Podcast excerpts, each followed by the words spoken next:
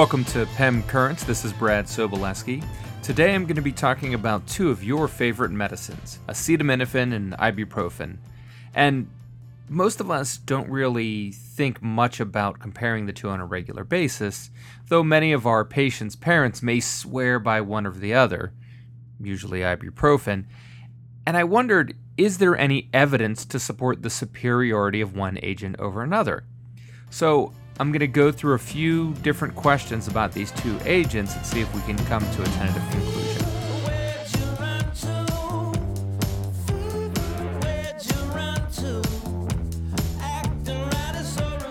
First of all, cyclooxygenase, or COX. You remember that from med school. And if you really remember it from med school, you recall that it converts arachidonic acid to prostaglandin H2. Why is this important? Well, prostaglandin H2 and other chemicals cause fevers. COX1 inhibition leads to platelet aggregation as well, whereas COX2 inhibition is involved in antipyresis and anti inflammatory effects. So it's more the COX2 where you're using the properties of ibuprofen and acetaminophen to benefit in pediatric patients.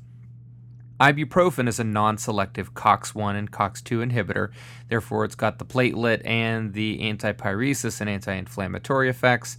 Acetaminophen is much more selective for COX2. And in general, they both really end up doing the same thing in the end, but it's probably important to understand them given some of the potential downsides that I'll go over in a moment. And that moment is now. So, yes, it is possible for ibuprofen to hurt your kidneys or your stomach. Renal impairment in NSAID users occurs mostly in patients with pre existing kidney disease or low intravascular volume states or low cardiac output states. So the kidneys aren't getting good blood flow and the impact of the NSAID is magnified. Ibuprofen inhibits prostaglandin synthesis, as we remember from earlier in this podcast. This can lead to decreased renal blood flow and decreased glomerular filtration. Acute kidney injury after ibuprofen overdose is generally because of interstitial nephritis. A dose of less than 200 milligrams per kilogram, so overdose levels, is rarely harmful. Though there were some clinically unimportant increases in BUN, there were no changes to a significant degree in any sort of renal function in children getting ibuprofen versus acetaminophen. In addition, a double blinded randomized controlled trial conducted by Lesko in 1999 of over 27,000 febrile children under the age of two, with follow up consisting of medical record review, questionnaires, and interviews, showed no risk of GI bleed or adverse effects in children getting varying doses of ibuprofen. Period. So, the bottom line is that though that theoretical risk does exist, in most patients, if you were to give a single dose of ibuprofen, you're going to be fine. It's repeated cumulative doses in patients with renal or GI setups, and especially those that take more than 200 milligrams per kilogram that will run into problems in the kidney or stomach. Now, how about ibuprofen use in babies less than six months of age? You may have recalled or been told that you're not supposed to give it. So, say you've got a febrile, irritable four month old that has received acetaminophen about an hour ago and the fever has yet to reduce, and you're really trying to make a decision regarding management. Well, the Food and Drug Administration has only approved ibuprofen for use in children older than six months of age. That's the reason why it's not recommended. Now, in all honesty, is a single dose in a euvolemic, non septic four month old going to cause kidney injury? Probably not, but the decision comes down to your own assessment of the risk. And I certainly wouldn't at this point recommend it to the parent as a repeat dosing drug. So that's a little bit about potential injury and safety concerns. Now let's get into the main body of this podcast chiefly looking at the use of both agents as an antipyretic. Let's start with the basics. They both work. It's that simple. But what about the mom who swears that ibuprofen works better? Well, she may be onto something. Perrott et al. in 2004 looked at 17 blinded randomized control trials in children under the age of 18 years who received either drug for pain or fever. They noted that at 2, 4, and 6 hours post treatment that ibuprofen dosed anywhere from 5 to 10 milligrams per kilogram reduced temperature more than acetaminophen dosed 10 to 15 milligrams per kilogram by up to a third of a degree centigrade more, period. In 2004, Goldman conducted a systematic review looking at reduction of temperature over time and for how long the temperature was reduced in children receiving either agent. They noted similar efficacy in this study with an ever so slightly increased benefit in those getting ibuprofen.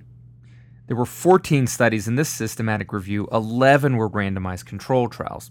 They seem to be methodologically sound. And then in 2002, Purssell looked at eight studies comparing both agents and their fever reducing abilities in children 4 months to 13 years. They found that there was no benefit for either drug at one hour post administration, but that ibuprofen had a mean temperature reduction of 0.58 centigrade at 6 hours. So ibuprofen had a longer duration of activity. Acetaminophen, there was no temperature reduction at that 6 hour mark. So remember that mom that said that ibuprofen was better? she's got a little bit of a leg to stand on. The differences aren't terribly significant, but ibuprofen seems to keep fever down a little bit longer and gets the temperature down a tiny bit more. Now, what if you have a child who's highly febrile, burning up, hot to the touch, and you want to give them both at the onset of fever? Well, acronyms make for interesting study reads, and so the pitch paracetamol plus ibuprofen for the treatment of fever in children trial looked at ibuprofen versus acetaminophen versus both drugs together dosed at the same time in a randomized controlled trial. They noted that in the patients that got both drugs, they cleared fever 23 minutes faster than acetaminophen alone, but no faster than ibuprofen. So, the combination, when regularly given over a 24 hour period, also resulted in less time with fever versus either drug alone. So, yes, this trial does indicate that you can give both simultaneously, but the benefit isn't startlingly great. And this is probably a surefire way to get confused about how much medicine you're giving the child. Which leads me into my next point alternating Tylenol and ibuprofen go ahead and dive into the wormhole of information on Google about alternating these agents. Many parents swear that this is the way to go. You know, they'll give Tylenol at 12 and ibuprofen at 3 and Tylenol at 6 and Tylenol, I mean, ibuprofen. Exactly. They get confused. Is this a safe and effective method? The answer is probably with a few caveats. So, back in 2008, Kramer found in a prospective randomized double blind placebo controlled trial that acetaminophen alone had no significant difference in temperature at 0, 3, and 6 hours versus patients who were alternated on the agents. There were, however, significant differences at the temperature at 4 and 5 hours favoring the group who alternated. So you're getting acetaminophen at hour 1 and hour 6, and there's no difference at hour 3, but there is that gap in the fourth and fifth hour where the group who alternated had lower temperatures. This study also looked at parent perception of efficacy, and the parents didn't indicate a significant difference, for whatever that's worth. Alternating the two drugs, though, does increase the complexity of the regimen, especially in kids that have multiple caregivers. Some reports have indicated that detailed counseling on dosing intervals and safety have not occurred in three out of five parents who were advised to alternate.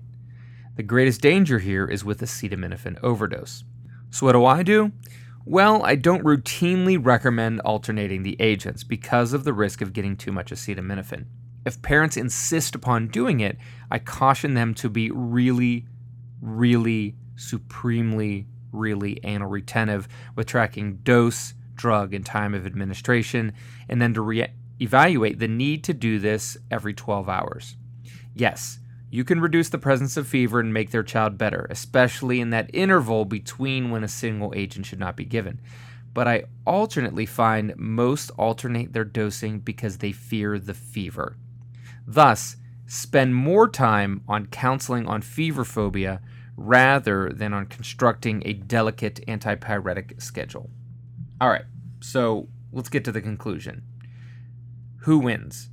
Well, it's not that clear cut, but for a single dose of an antipyretic, which is what you're going to give in the ED, for a child older than six months of age with fever, I prefer ibuprofen alone, and this is by the slimmest of margins. For most kids with fever, both work great.